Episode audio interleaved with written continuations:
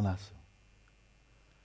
This is our last day in this first cycle of the close application of mindfulness to the body. So as I mentioned before, we'll have 1 week. Kind of nice, neatly works out for 8 weeks. 1 week for the body, next week, Monday through Saturday for feelings, then mind, then phenomena. And then we'll go through the cycle all over again, but the second time, rather than having the primary emphasis be on these three marks of existence, impermanence, dukkha, non-self, in the second cycle, then we'll really be focusing more on the theme of emptiness. So we'll have a full 8 weeks here. But as we wrap up this week for the close application of mindfulness on the body, some just central themes of this overall practice may be worth noting. And I do find the union or the bringing together of this Sautrāntika view, a really classic Buddhist philosophical view, very much in accordance with Abhidhamma, which again, that is the wisdom teachings corresponding to or associated with the sutra teachings and so forth, that here this primary emphasis is simply on these three marks of existence.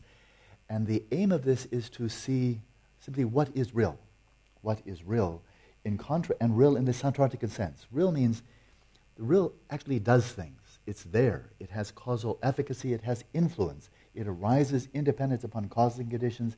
It in turn gives rise to further effects. And so this whole nexus, this whole network of causality or pratityasamutpada, dependent origination. The aim here, and I note this, I mean, it's just a marvelous union of the teachings from the Indo-Tibetan tradition, the Sanskrit-Tibetan tradition, from the Pali, seeing how these two waves come together and the interference pattern, so to speak, between the two is really quite marvelous. I think hardly anybody's done it yet, but it's really quite a celebration. So, what's the point of these four applications of mindfulness is what do you finally see when you're really getting a clear vision, when you're seeing with the eyes of vision. And the Tibetan term is chos tsam. You're seeing simply phenomena. No, what does that mean, simply? Well, whenever you see the chos tsam, simply, then you can ask, what's being cut out? What do you say, what is being eliminated by saying simply phenomena? And what's being eliminated here is the conceptual projections upon, okay? And so, it is very, very common, or see for yourself whether this is common, this is so radically empirical, that in our relationship, in our attitude, our way of viewing our own bodies, our own temperament, other people, our jobs, our environment, our possessions, and so forth, it's ever so easy to be superimposing, not deliberately, but rather unconsciously, superimposing a sense of more stability, more immutability, more durability that is in fact there. It's just a sheer projection. But then, not just projecting, but then unconsciously conflating the projection with the reality so we can't tell the difference any longer. And that's called confusion. There's a reality there, but then we fuse it together, confuse with that which we're projecting. We're seeing that which is by nature impermanent as being permanent. And why? Because of a cognitive hyperactivity disorder. And that is, we're superimposing something that isn't there and then conflating it with something that is there. Now, this happens all over the place in so many cases. Psychology, it's called transference. Transference, where we'll be transferring experiences and so forth from one person, let's say a father, and this transferred over to a lover or to a friend or to a Dharma teacher and what have you. Transferring over and then conflating what we're projecting with what's actually there, and then, of course, becoming confused. It's a perfect term, right? So transference, very specific thing in psychology, gives rise to a lot of problems, unnecessary problems, stemming from literally confusion. But this one's really deep, and it's quite ubiquitous. It's not just with one's father or mother or what have you, but this way of viewing reality where we're really seeing things, assuming things, apprehending things, as being more durable, static, unchanging than in fact they are, and then being shocked when reality shatters that illusion. You know, how could he die? He was so young. How could she get sick? She was so healthy. How could I be getting old? I used to be young a long time ago. And so forth, you know. Being shocked again and again. Oh, I'm astonished. I can't believe it. I must be dreaming. Right? That kind of thing. And that's just for one. And then, big one, enormous impact. I mean, talk about a revolution. And that is the ways we ever so often, as we are seeking happiness, find some object, a person, a place, some idea, what have you, and then imputing that is, that will make me happy.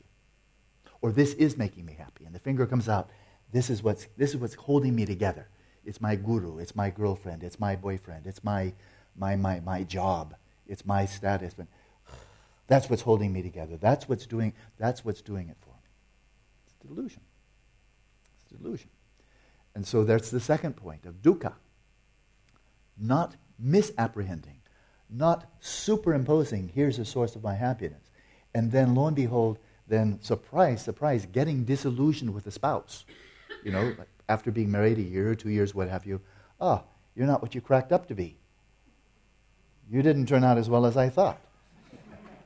You are supposed to just bring me happiness every single day, and frankly, you're not living up to the job description.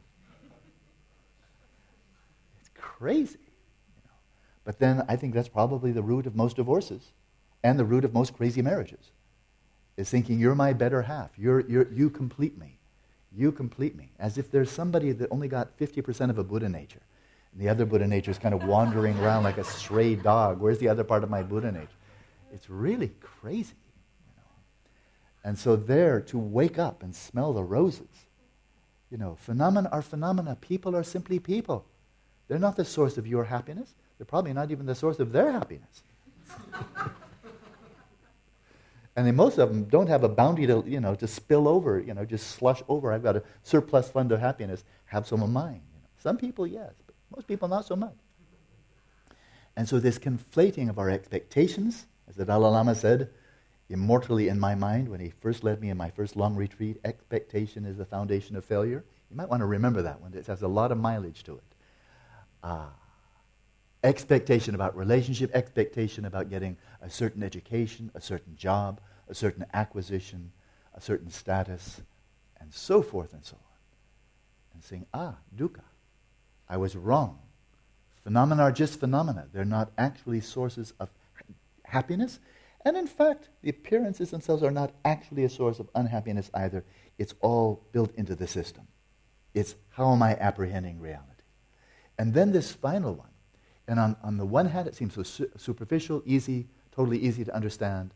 And that is, if I'm attached to, if I really take seriously, this is my cell phone, and then it's damaged, then I really feel troubled by that, right? But the more that I simply say, in fact, the Tibetans don't even have a way of saying, what is it? I have. Well, the way, I have a cell phone? Of course they can say that, but you know how they say it? Not a cell phone, you. The cell phone is present for me. How substantial does that strike you? Ngala, with respect to me, cell phone, you. A cell phone is present for me. And then it's not. But the notion that I have it, that somehow there's something there, something more substantial than it's for me to use, because we've agreed upon that. It's not there even in the language. Of course, Tibetans can be as possessive, selfish, greedy as anybody else. But the language suggests already that the notion of ownership is not built in. The simple point, and that is insofar as I'm identifying with my gender, my race, my religion, my nationality, my ethnic group, and so forth and so on, people of my height, of my eye color, people named Alan. And people say, people named Alan are really blah, blah, blah, Then if I'm identifying with that name, I think, oh. Or those Northern Hemisphere people. Just ask the Australians. Those Northern Hemisphere people. Graham knows, And if I'm identifying with that, then I can suffer. So wherever we're identifying with, we're kind of sticking our chin out into reality and saying, hit me. I'm a Northern Hemisphere person, and I'm ready to suffer for any disparaging comments about Northern Hemisphere people. It can be anything. And so on one level, it's easy. So just withdraw all these tentacles of I am and mine and personal identity and ownership and possession of it. Just Withdraw it. Give it up. After all, it's just a projection in the first place. What you've projected, you can unproject, right? But then we get close and personal. Then we get inside our skin and inside our minds, where it doesn't seem to be mere conventional, right? If your knee hurts, it's not like, oh, well, I'll just decide it's not my knee anymore. Anybody want a broken knee? You know, it's not so easy. Or you have emotions coming up, or some really troubling memories coming up. And say, well, somebody want my memory? I don't want it anymore. I'd like to just release that one.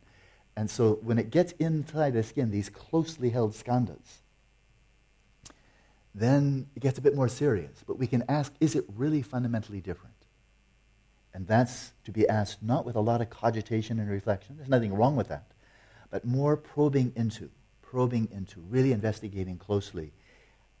In what sense, how is it that this appears to be mine? How does this get to me? How does it get me in its grip?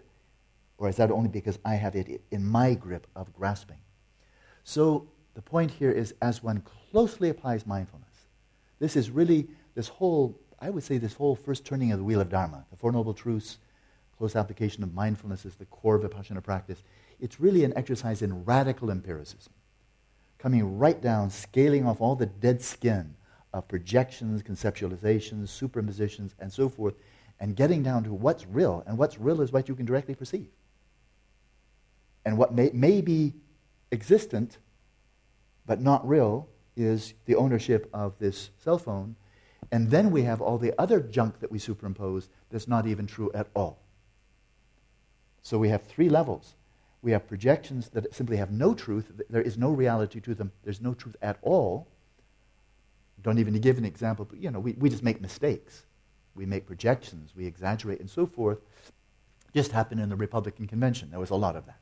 Just saying things that actually have no reality at all.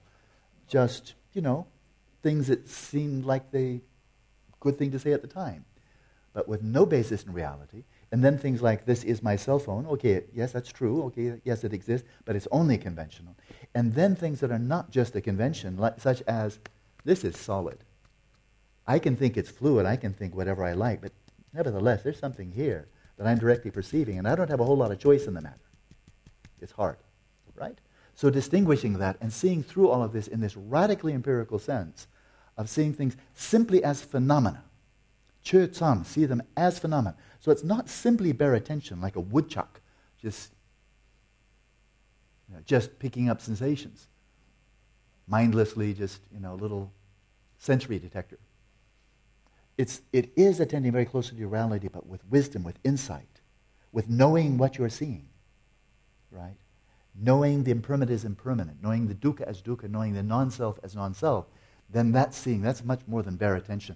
That's direct perception imbued with insight, knowing things as they are, peeling off the layers by this close application of mindfulness, peeling off the layers of all the stuff we pile on in daily life. So there's something quite fascinating about this. I mean, so many fascinating things, and some of them quite diametrically opposed to the trajectory of Western civilization going back more than 2,000 years. And what I'm referring to here is something that really saturated pretty much the first at least 200 and more like 300 years of the rise of modern science, let's say since Copernicus. And that was a virtually unquestioned assumption by the people, these natural philosophers or scientists, seeking to understand the nature of creation. And the overwhelming assumption from Copernicus right through Newton and right through James Clerk Maxwell, late 19th century, as a devout Christian, was that there is a supernatural agent there, somebody who stands absolutely outside of nature, and creates the natural world. And not only creates it, but imposes laws upon it, which we then call the laws of nature, and the moral laws, 10 commandments and so forth and so on. Not only so creates it and then superimposes the laws, and then also intervenes, supernaturally intervenes, and then punishes and rewards. And so, wow, somebody's really in charge here. And then the natural philosophers having this aspiration, this apotheosis, as I mentioned before, wanting to know what does this natural world look like from a supernatural perspective, an outside perspective, an absolutely objective perspective. God's own perspective. And that's not speculation. They actually said this. right? So this was very much of a theological quest, especially for the earlier ones, including Newton. He wrote the last 25 years of his life much more theology than he did physics. And so there's something that just underpins the rise of, well, Western civilization since, well, going back to the Jews, certainly through the Christian tradition, so that everything is stemming from a supernatural source, and there is a supernatural perspective on the natural world. That really undergirds most of modern science. And then together with this, here we are, we creatures, we human beings that were created on the sixth day, and the notion that we also have a supernatural core. Our souls, our immortal souls, you know, that carry on from this lifetime to some eternal destiny. Actually, in Roman Catholicism, limbo, what are the four? The limbo, and then there's another one, the purgatory, thank you. Limbo, purgatory, heaven and hell. You got four destinations, and so, but that's it. But in other words, you're on for a long ride, and that which carries on is supernatural. It's your immortal soul. It's your immortal soul standing outside of, and then the question is, does this immortal soul have free will or not? This separate entity that stands apart from the body, apart from the mind, does this entity, you, have free will? That's an awfully big issue. And the stakes are extremely high, because if you don't have free will and, you know, and God sends people to hell, that's a really raw deal.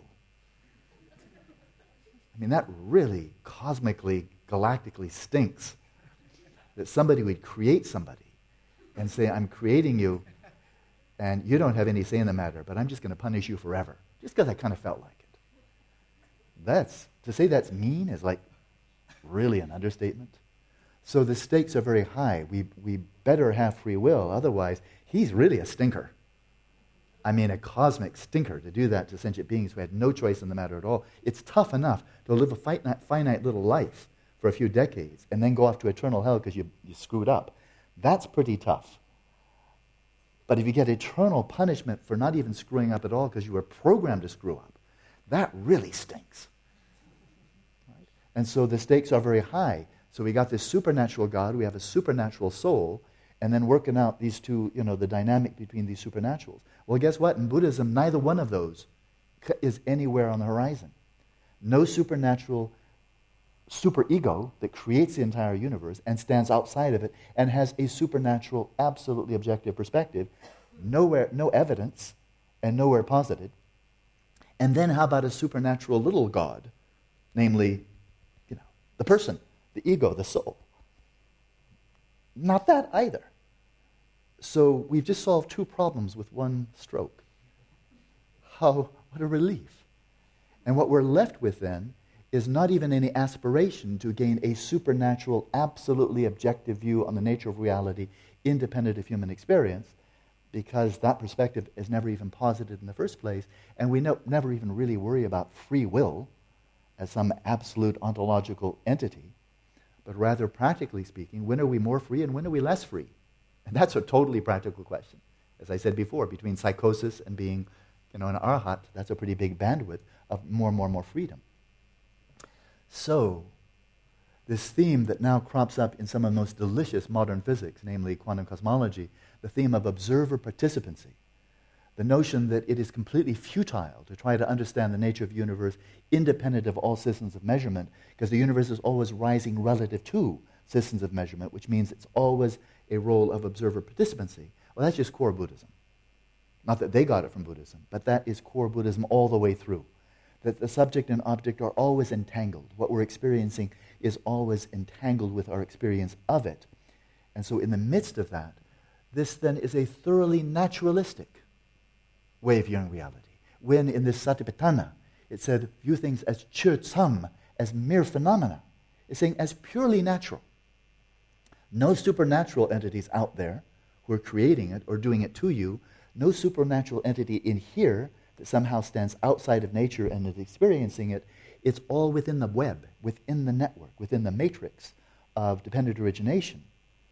And in the midst of that, there are, of course, individual sentient beings, people, and so forth. This is my cell phone. This is my hair. These are my thoughts. All of that has a certain relative truth to it.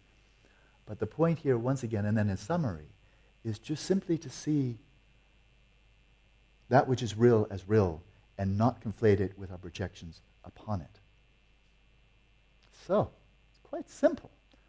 So I know there have been a lot of teachings, and you can study commentaries to the Satipatthana Sutta, and you can make it more complicated. But it really is coming back to closely applying attention in this spirit of radical empiricism to look ever so closely at the phenomena that arise in all of the six domains of experience, and to see them as they are, not confused by our conceptual superimpositions, especially pertaining to impermanence, dukkha, and non-self. To see them as they are. Right? So, quite simple. Just a little sneak preview. When we go into the second turning of the wheel of Dharma, the perfection of wisdom, which is then systematized, for example, by Nagarjuna in the Madhyamaka, the middle way view, then now the theme is really to realize the ultimate nature of phenomena. Not simply whether they belong to a personal self, or whether they are by nature pleasure, whether they're permanent and so forth, but kind of an ontological probe, how finally do phenomena exist? Do they exist by their own intrinsic nature, by their own inherent identity? Do they or do they not? And now a different type of methodology is going to be needed, because most people, I mean, there can be rare individuals, but most people will not get that simply by closely applying mindfulness to appearances. And why? It's actually quite simple. And that is, if you're in the midst of a lucid dream, you're dreaming and you know you're dreaming, and you're closely applying mindfulness to the appearances still seem to be arising from their own side. You attend to them very, very closely, but they still lie to you. Or, to give the analogy in waking light on the Buddhist path, when you become an Arya Bodhisattva. So you've gained direct realization of emptiness. Right? I mean, it's pretty powerful. And you're a Bodhisattva. Direct realization, Arya Bodhisattva. And then you come out of your meditation on emptiness, and you attend to the world around you. And how do things appear, Birgit?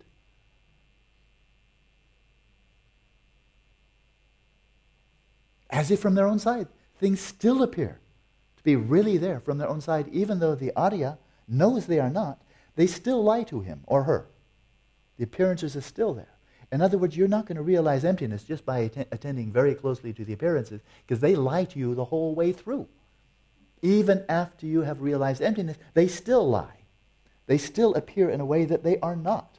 Just as even after you become lucid in a dream, phenomena still appear to be from their own side. You know they're not, but they still appear that way, right?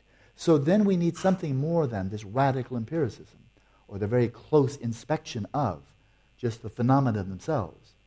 Then we need, really, the eye of wisdom, this ontological probe. That's when we start probing into the nature of exactly how is it the phenomena emerge? What is their nature? How did it dissolve? Do they really exist by their own nature, or do they exist, or to the extent that they exist in relationship to the subject, what's the nature of that relationship? So that second one is driven by intelligence, that second turning of the wheel of Dharma, that perfection of wisdom.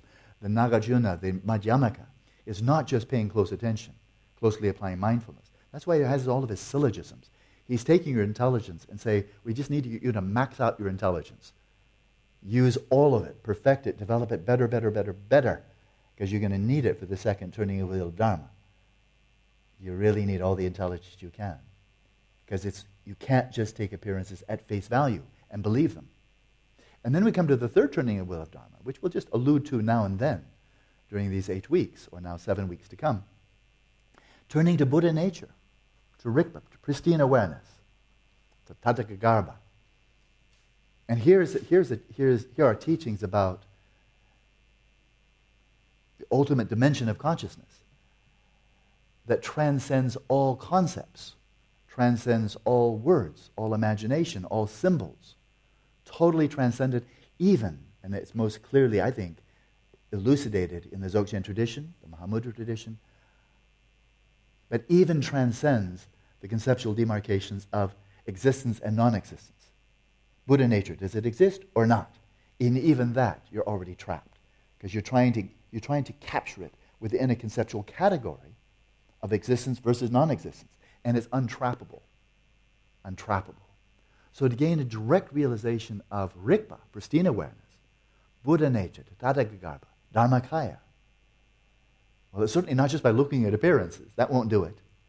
And it's not simply by an ontological probe trying to find out how do phenomena exist, by their own inherent nature or not. That won't do it. It has to be another kind of faculty.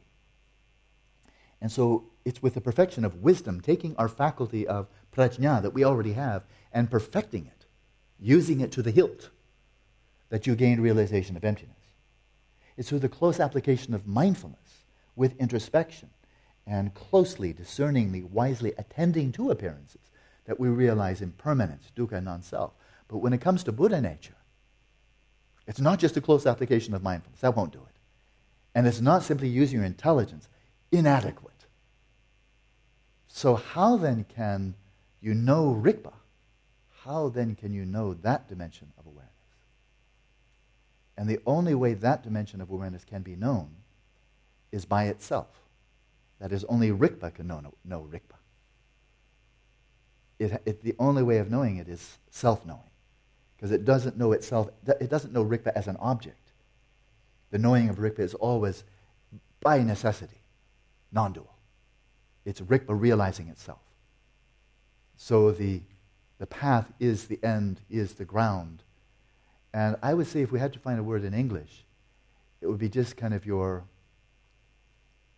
deepest dimension of intuition. Beyond mere perception, beyond mere reason and inference and intelligence, but kind of the ultimate mode of knowing, which is vidya, which is rikpa in Sanskrit. And vidya simply means knowing. It's knowing on that deepest level. So it's not going to be irrational or anti-rational. It'll be trans-rational.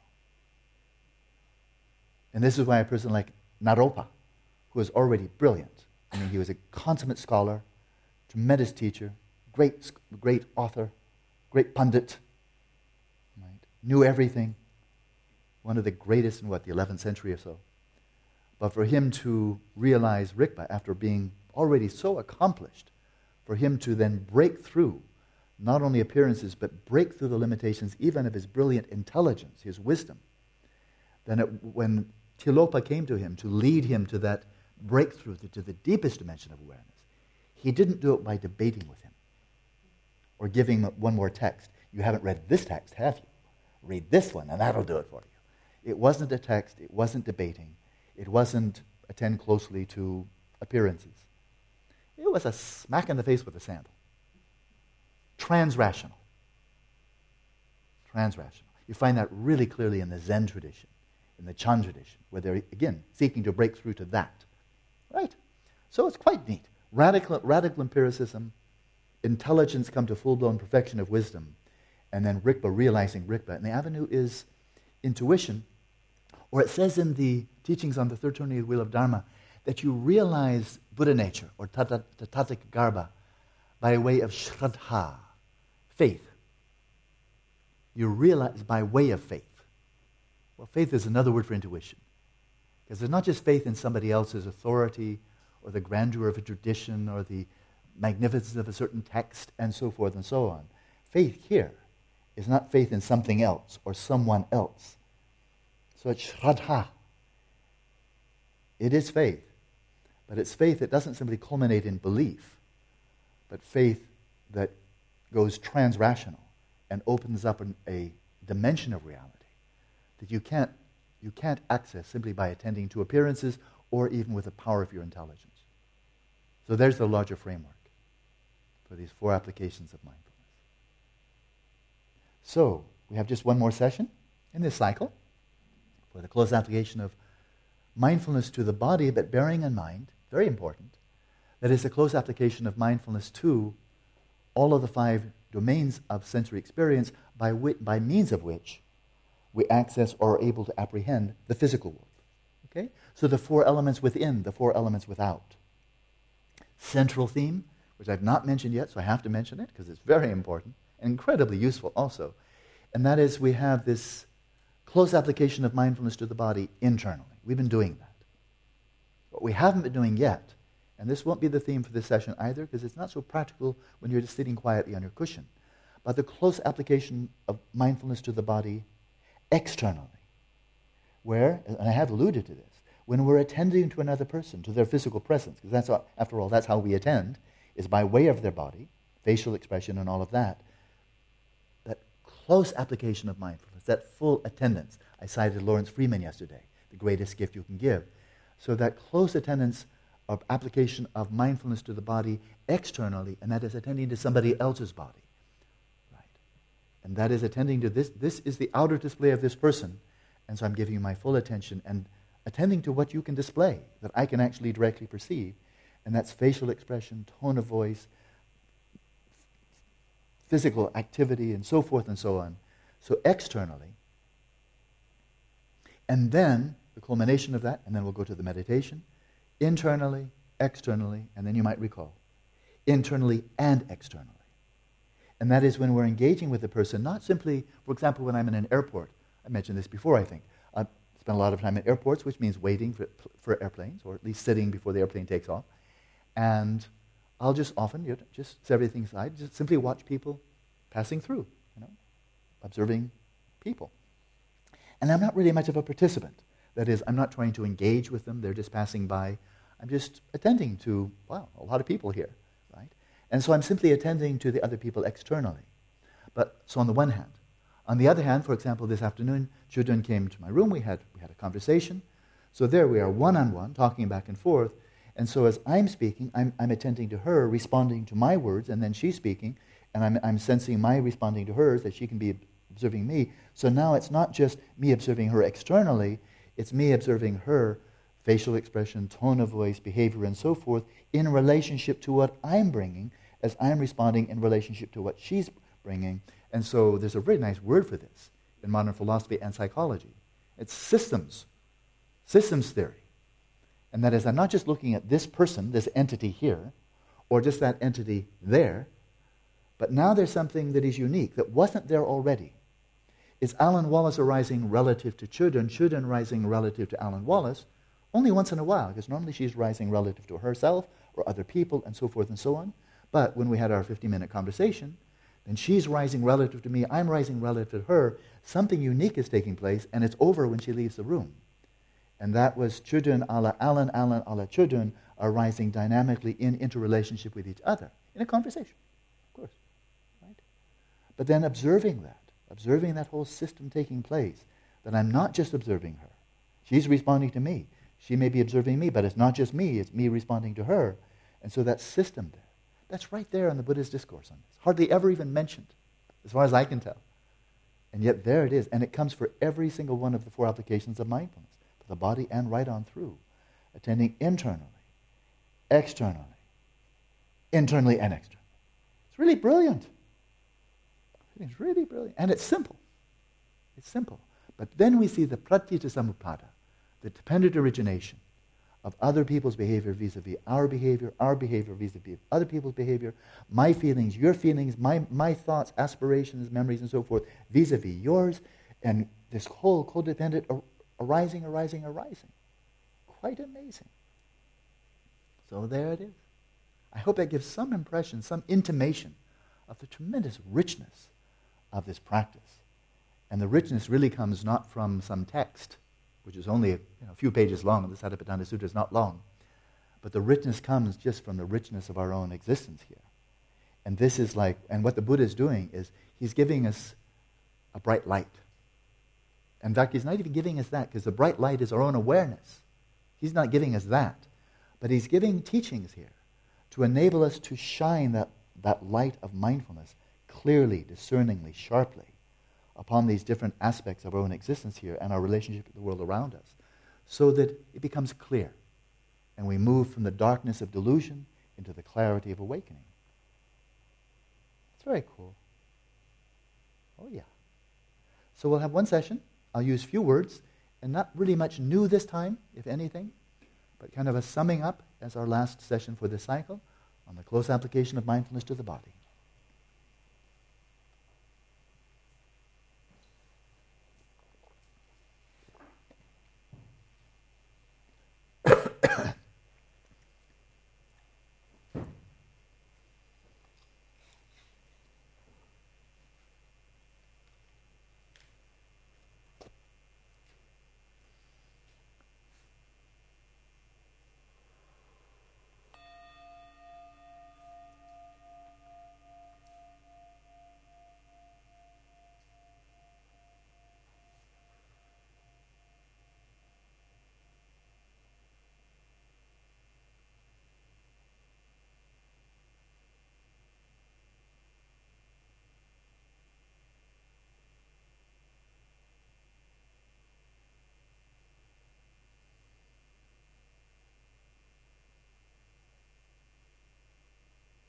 the aspiration to awaken,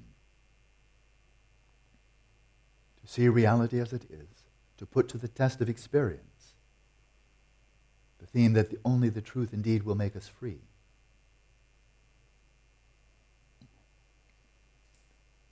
Let your awareness slip into and permeate the field of the body, settling your body in its natural state, your respiration in its natural rhythm, and calm and balance your mind for a little while by way of mindfulness of breathing.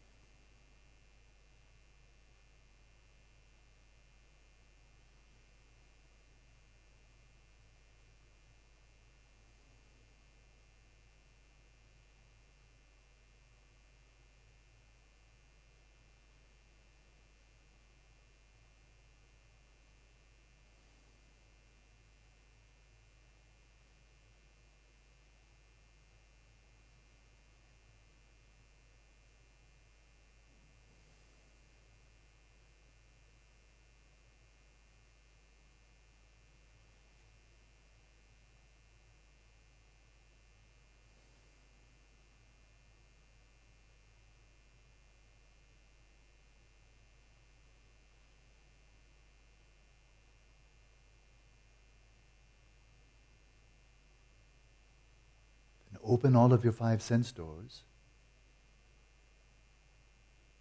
That is of the five physical senses, of course.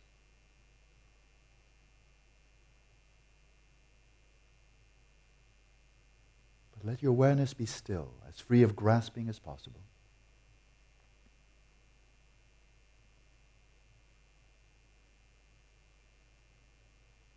Quietly, unmovingly, and non-discursively. Attend to the comings and goings, the appearances and disappearances, a phenomena within the visual, the auditory, the tactile.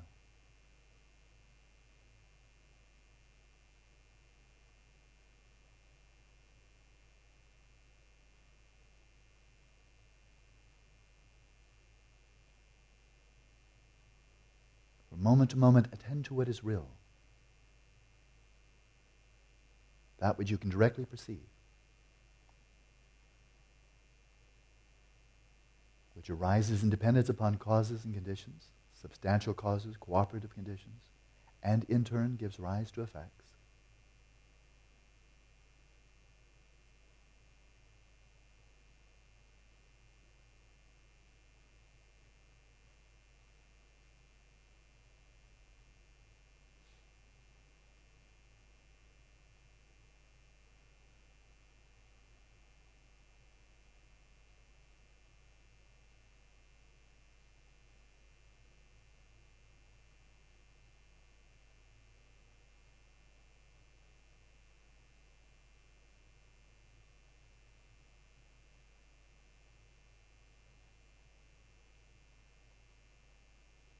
Ever fresh, unprecedented, momentary.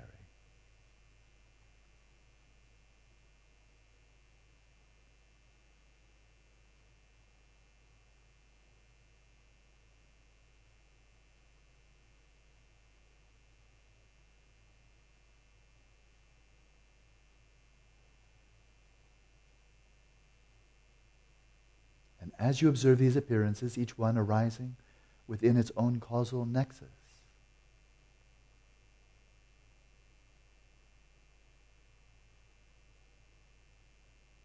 observe closely. Does anything here belong to anything else? Does anything belong to you?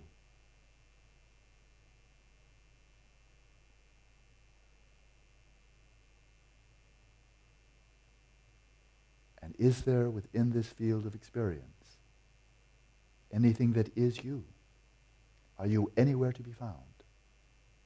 You as the agent, you as the observer.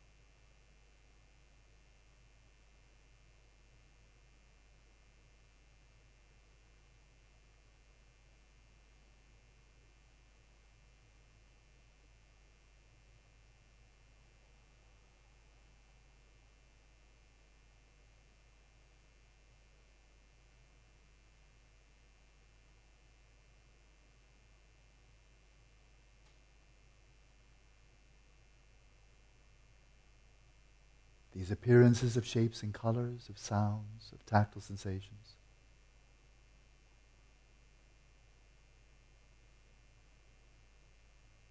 Are they anything more than mere empty appearances with no substance, no core, nothing really there absolutely, just the appearances themselves? Appearances arising from the space of awareness. Some call the alaya, the substrate. Perhaps even nothing more than configurations of that space that emerge from the space, crystallize, and dissolve back into that space.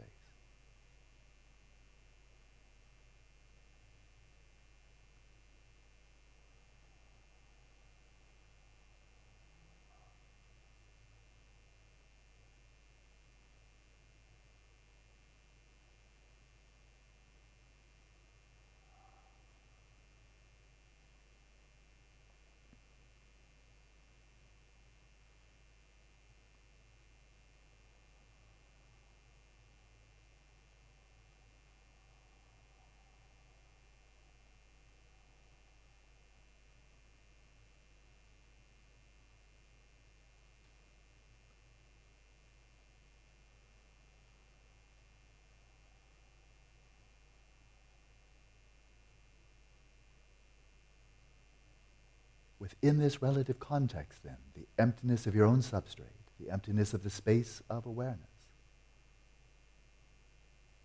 taking on form, very much like a dream, emerging from the space of awareness, dissolving back into it.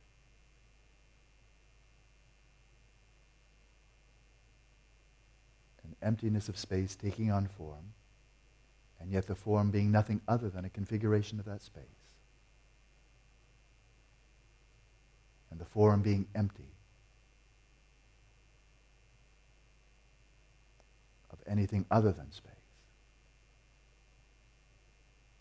A relative interpretation of emptiness as form, form as emptiness. Apart from form there is no emptiness, apart from emptiness there is no form.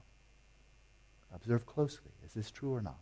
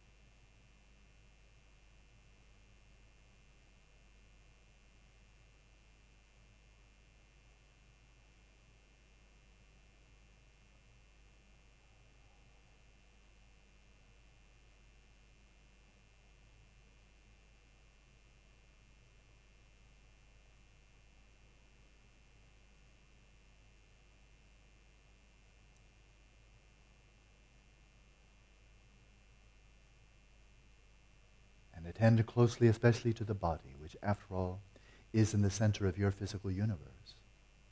His appearances arising here of earth, water, fire, and air, are they any more yours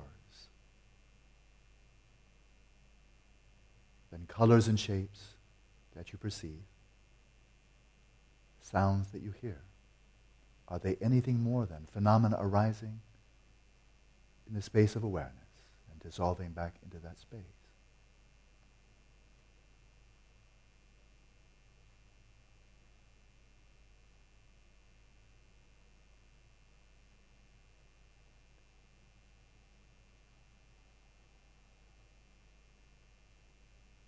Is there something malleable here? Can you loosen your grip? Hold them less closely.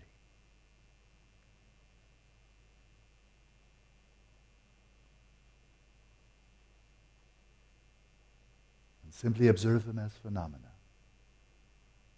with no owner.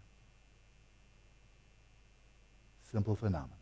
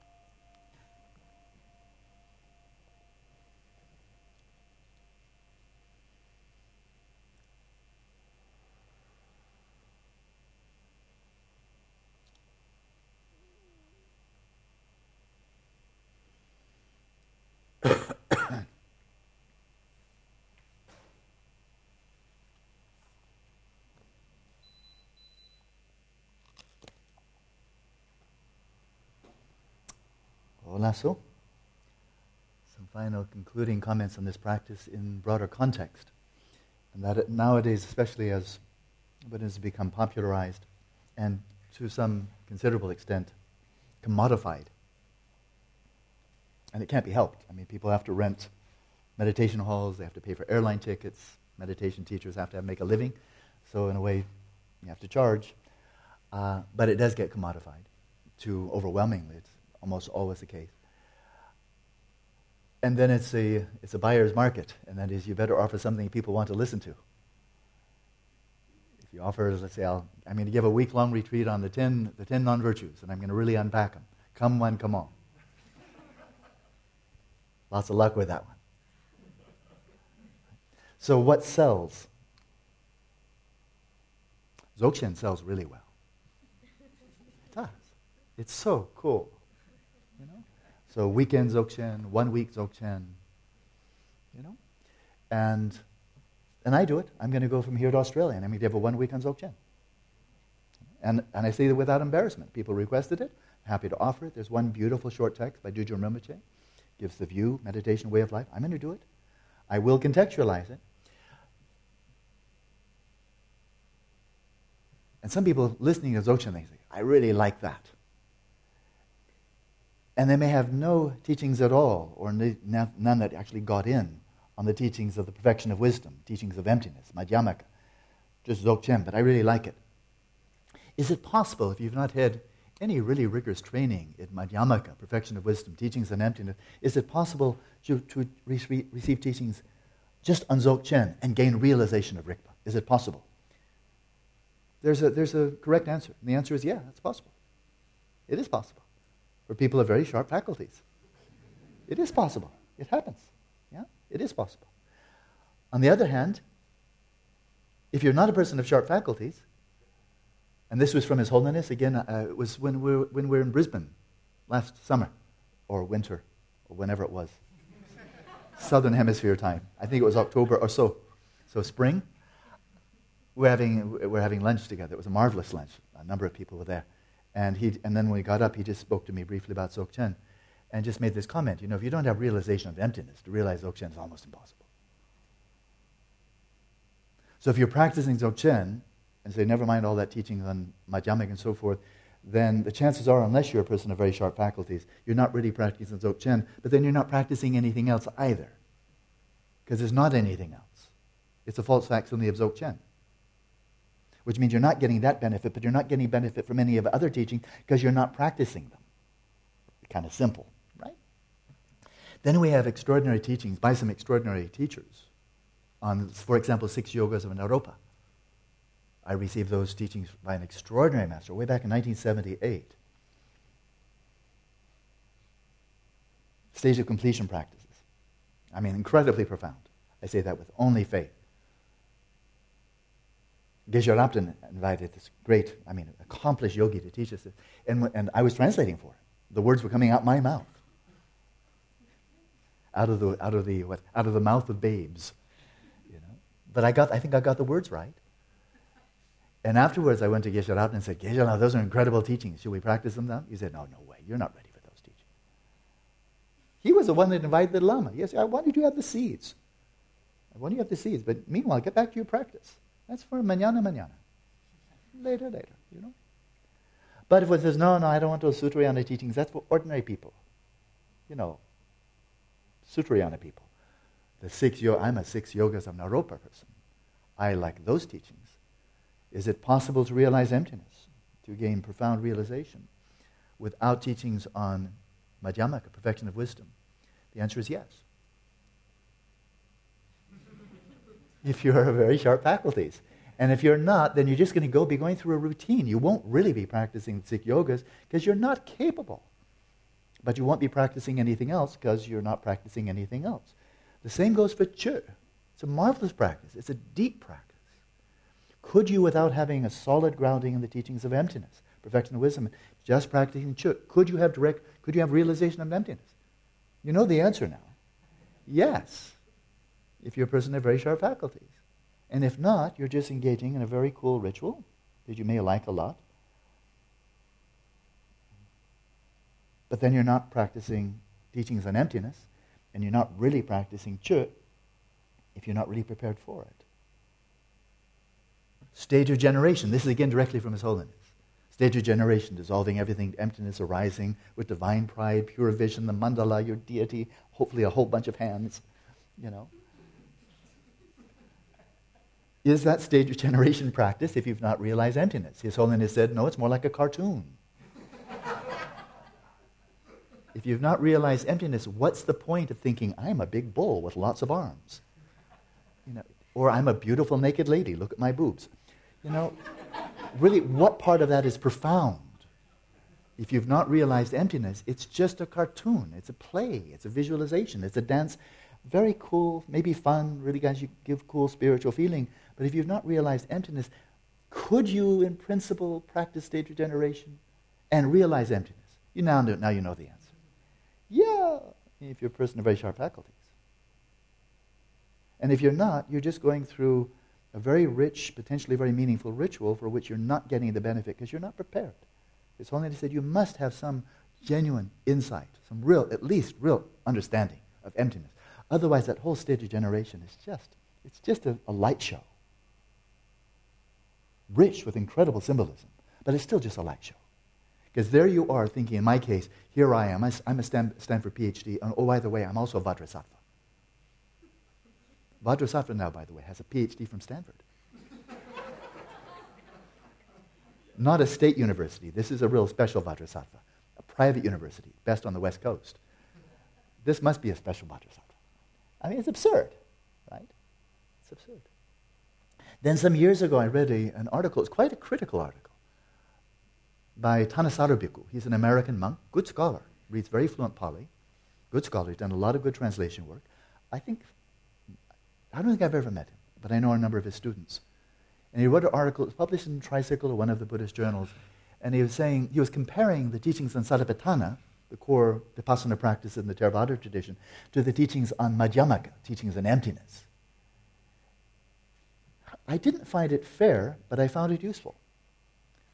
And then he said, you know, all that stuff about emptiness and all the reasonings and syllogisms and so forth is all a very nice, interesting head trip. But who's really getting benefit from that? Who, upon really reflecting upon the teaching of emptiness, who's actually finding their mental afflictions go down? And I think from his impression, it really wasn't very effective. It was just like really brilliant philosophy, but are your mental afflictions, craving, hostility, delusion, arrogance, jealousy, actually going down now that you've had teachings on Madhyamaka? And if the answer is yes, good. And if the answer is not, then what's the point of all that debating and being so smart and giving all the syllogisms and beating other people in debate if it's not touching your mental affliction? So is the arrow striking the target? And I think he was making a valid observation that in many cases it does not. And that's just a true statement. I mean, I've hung out with the Galupas for a long time, and there are marvelous Galupa Geshes and yogis. I mean, they're really spectacular. And there are other ones who are very knowledgeable scholars and can teach with great eloquence, articulate, precise, and so forth.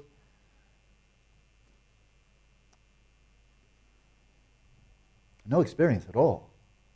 You know? I mean, that's true, and I'm not pointing at any person. That would be just being judgmental, but it's a true statement. That you can be a professor of Buddhist studies and write big books on Madhyamaka philosophy, and the arrow never strikes a target. But you can get a full professorship and endowed chair and all that. Look at me, I'm a hotshot Buddhist philosopher, and they didn't even shoot in the direction of the target. You know. So it's interesting, these four applications of mindfulness, because it's coming right back to where we live. And that is, do we on occasion apprehend that which is by nature impermanent as being permanent? Does that ever happen? Right? Do we ever apprehend something that is not a true source of happiness as being a true source of happiness? Do we ever grasp onto something that's not truly I or mine as being exactly that, I or mine? And do we suffer, or do we have our mental afflictions, craving, hostility, and so forth, being aroused in dependence upon those delusions, those ways of misapprehending reality? Does that happen or not, right? So here, this is kind of like, whoa, but this is where I live. my interpersonal relationships, my job, my work, my possessions, and so forth. This is where I live. And to what extent am I suffering unnecessarily because of misapprehending the nature of reality? So I think Thanissaro Bhikkhu was, on the one hand, I think he had an inadequate appreciation. This was years ago, so maybe it's no longer true. But judging by that article, I would say at that time, he had an inadequate appreciation of the cases in which teachings on Madhyamaka really do work, and spectacularly. But he'd need to step outside of the Theravada cocoon and spend some time with Tibetans. People like Genlam Rinpa, people like Jadel Rinpoche, Dingo Genzo Rinpoche, Dudjom Rinpoche, Ling Rinpoche, and the list goes on and on. These are spectacular individuals. And they have profoundly benefited by those teachings and emptiness that he was kind of dismissing as an intellectual trip. Okay, we all have our limitations. Maybe he doesn't have it any longer. Or maybe he was simply making a point that this is a danger. If you get totally caught up in philosophy as philosophy, it may never strike the target, in which case that's a valid point, right? So here we are in these 4 applications of mindfulness, right where we live, and the teachings are simply, say, pay closer attention. And not just with bare attention, but with wise, discerning, intelligent attention. And use the philosophy, like a carpenter uses his tool chest. Use the philosophy to skin away or to peel away, to cut away the dead skin of all the junk we're projecting on other people, the environment, and ourselves, and see what's left over when we're simply observing clearly, nakedly, with discerning mindfulness, what's real, and what are these mere phenomena that are arising in dependence upon causes and conditions. And then I'll ask a final question. If you've not achieved shamatha, and you venture into these 4 applications of mindfulness, could you achieve liberation? Could you achieve liberation? And the answer is yes. On occasion. Remember Bahia. He just heard the teachings. And this occurred on other occasions too. Read the Pali Canon. People come to the Buddha, they receive teachings, and at the end of the teaching they become stream enterer, which means they've gained direct realization of nirvana. In other words, it can happen. Tsongkhapa says this, that by way of vipassana you may achieve shamatha. And if you're extremely ripe, very, very sharp faculties, by way of vipassana, that may just pull shamatha right into it, and you may simultaneously realize union of shamatha and vipassana. That's for very, very sharp faculties. And so if you have very sharp faculties, you may be able to practice just vipassana, and by that unveil shamatha. Shamatha just springs up, unifies with vipassana, and you gain direct realization. Mazel tov. It could happen. Right? Bear in mind, we go way back to Dujom Lingpa's teachings. Stare into space for 2 weeks. You may realize rikpa. In which case, skip all the preceding stages, shamatha and vipassana, and skip tekju, and go directly to tutgya. Right? Could happen. Hope so. But if it doesn't, you're not going to get there just by staring at space for 6 weeks, or for 6 years, or for 6,000 years, thinking maybe if I just sit here long enough, I'll become really sharp faculties. No, I think it's called spaced out. Right. So this is why then, for those of us in my camp who are of extraordinarily dull faculties, then step by step actually is a really good idea. And then you see, and this is so important, then you see, is your practice that you're engaging in from day to day, is the arrow striking the target? We're suffering because of our own mental afflictions. Right. So if we're practicing Dharma, it's to get those mental afflictions to soften, to attenuate. So we suffer less, we're happier, and the mind is more virtuous. And so if you're practicing and you're not finding your mental afflictions are subsiding, and you're not finding virtues are increasing, and you're not suffering less, and you're not finding greater genuine happiness, you might want to shift your practice so that the arrows start striking the target, because life is short. These are the words of my teachers. These are not my words. I have nothing to offer. If I offer anything valuable, then you know it's not coming from me. I'm speaking actually seriously. If I offer anything of value, not coming from me. A joke now, isn't it? Sometimes a joke, that'll be mine. But then you know how my jokes are. They're pretty corny. So there's a question here that dovetails from this. This is from Alonso. There's Alonso. There he is. So when making progress along shamatha, your attention improves. What should we expect to happen if we correctly practice the four applications of mindfulness? So, as I said, that just dovetails beautifully here. So let's just look at it in two ways. Excellent question. How about just achieving shamatha? Let's just go to the end of the road. Because there's an end of the road. Have you achieved shamatha or not? You've achieved it if you achieved access to the first jhana and your mind is dissolved into substrate consciousness. That's the end of the road. That's it. You can go into the jhanas beyond that, but that's achieving shamatha. If you achieve shamatha, okay, what's that good for?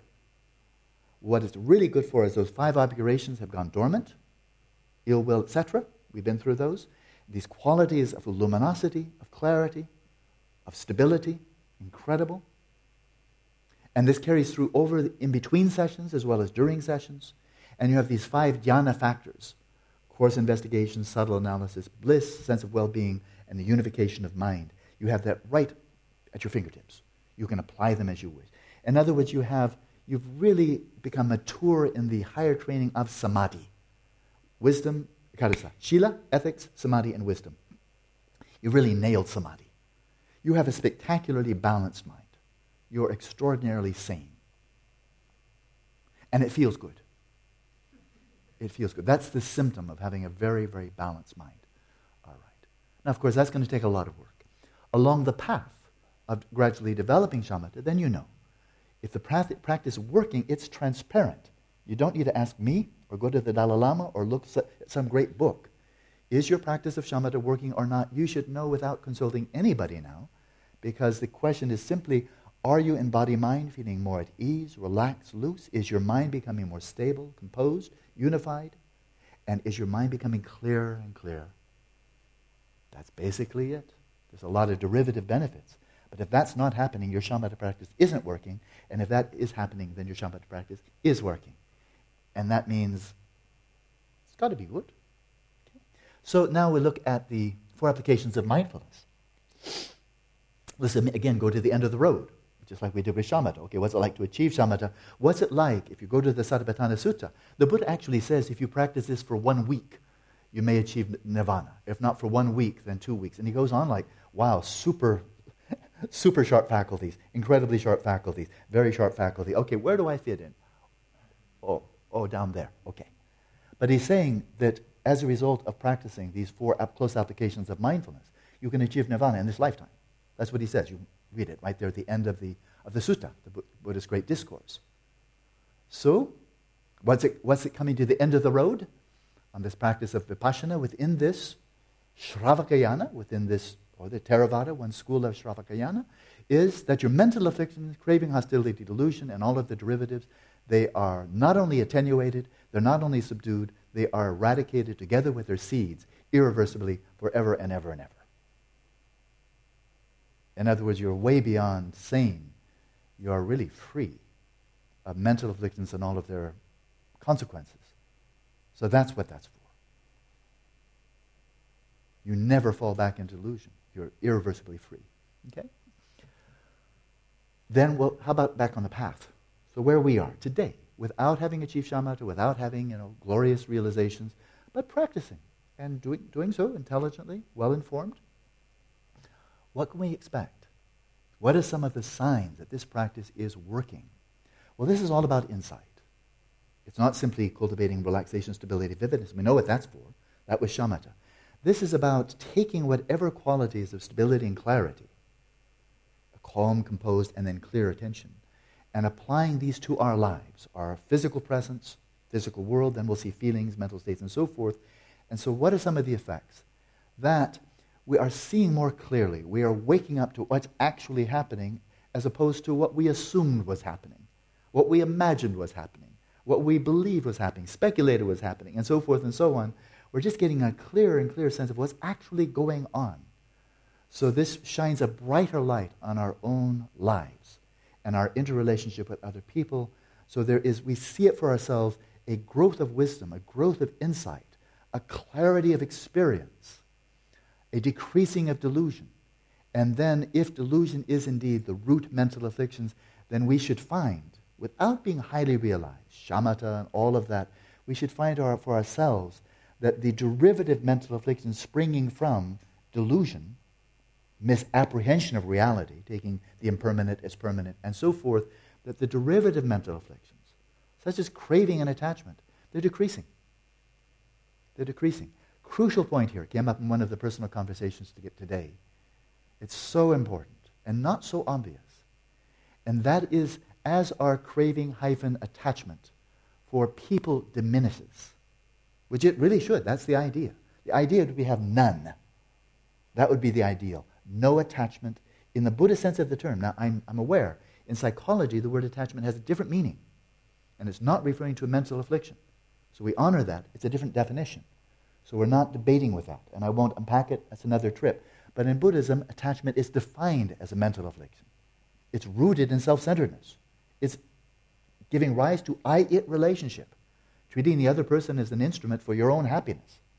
Right? So the ideal is that we're free of that entirely, that there's no attachment or craving for anyone, not your children, not your parents, not your spouse, not your relative, nobody. Zero. That's the ideal. So one might wonder, but then you'd be so cold. You'd be so aloof, you'd be so distant, you wouldn't have attachment for anyone. And that's a complete conflation of loving-kindness with self-centered attachment. In fact, it really can... And sometimes it happens. You didn't say this, but I am responding to something you didn't say. Does it ever happen? Does it ever happen that people go very gung-ho of just taking their hatchet to attachment and craving and all of that, and just whacking away and sledgehammering it, bludgeoning it to death, and when they finished, they feel this total equanimity for everybody, and that is, don't give a darn about anybody. Whew, free of attachment.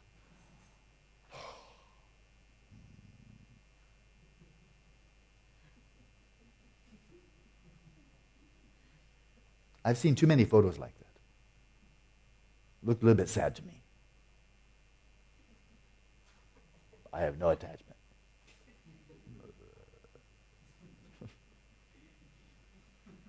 One really can throw out baby with bathwater by mixing up affection and warmth and kindness and loving kindness with attachment. If you mix the two up, you throw out one, you throw out the other. Right? So, contrary to that, if one has that sharp discerning intelligence, you see, attachment is really all about craving and attachment about one's own desires, and loving kindness is all about one's caring, one's affection, one's warmth for the other person, or sentient being, whoever it may be. See, there's absolutely, how do we say, you can throw out one, the other one is not only undamaged, it's freed. It's freed. It can come to full blossom. Now your loving kindness can go supernova, be boundless, immeasurable, because, exactly because, it's no longer hampered, constrained, locked in by self-centered.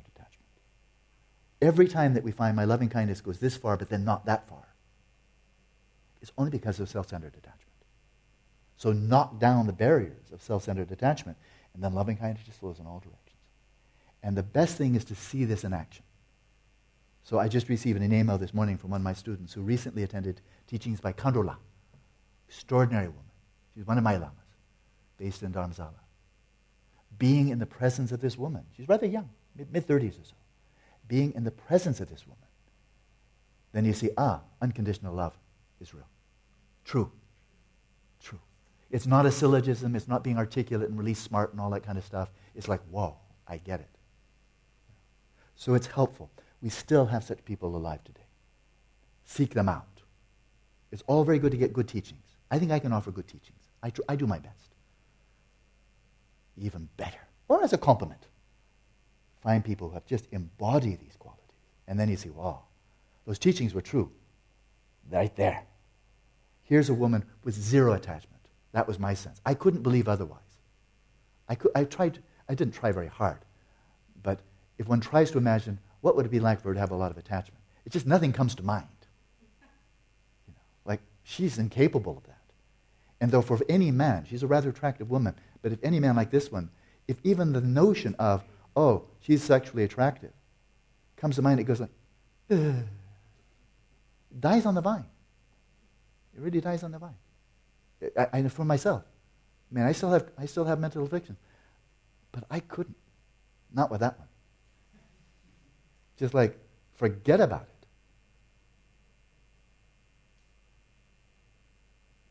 So to see that, then you see, okay, here's just immeasurable loving kindness and no attachment. Very helpful. So does that answer your question? Yeah. So really it should work. The arrow should strike the target. Happier, more serene, more balanced, emotionally balanced, clearer, more authentic interpersonal relationships, more inner calm, greater clarity, less guilt, less anxiety, less suffering altogether. That's got to be good. Okay? Good. Maybe one more. This is from Mike. In the mindfulness of body meditation, it seemed you were implying that all perceived sense forms are perceived to be in flux. It seemed to me that some of the visual forms are not perceived to be in flux. Am I seeing incorrectly? It's a very good point. This has been raised by other people as well. It's quite true. Quite true. And that is when I just look at the color, the appearances, bear in mind what we're attending to is just the appearances. But when I'm attending to this slate floor, it's actually interesting, though.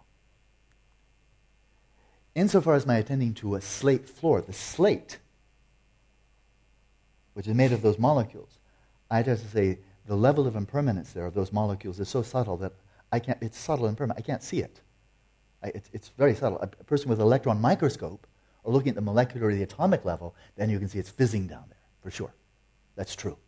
But can we see this with the naked eye? The agitations, the rising fall of elementary particles. No, that's just too subtle. We can't see it. So quite true. On the one hand. On the other hand, what we're attending to here is not slate. But as the Buddha said, in the scene let there be just the scene. Well, what scene is visual appearances? Do the visual appearances, are they dead? Static. Inert. Not the slate. That's tough. That's made out of really tough stuff. Very stable there. That's why you can step on it and not slip through. But the appearances arising in my alaya, the appearances arising in the space of awareness, you might just check. They don't look all that stable to me.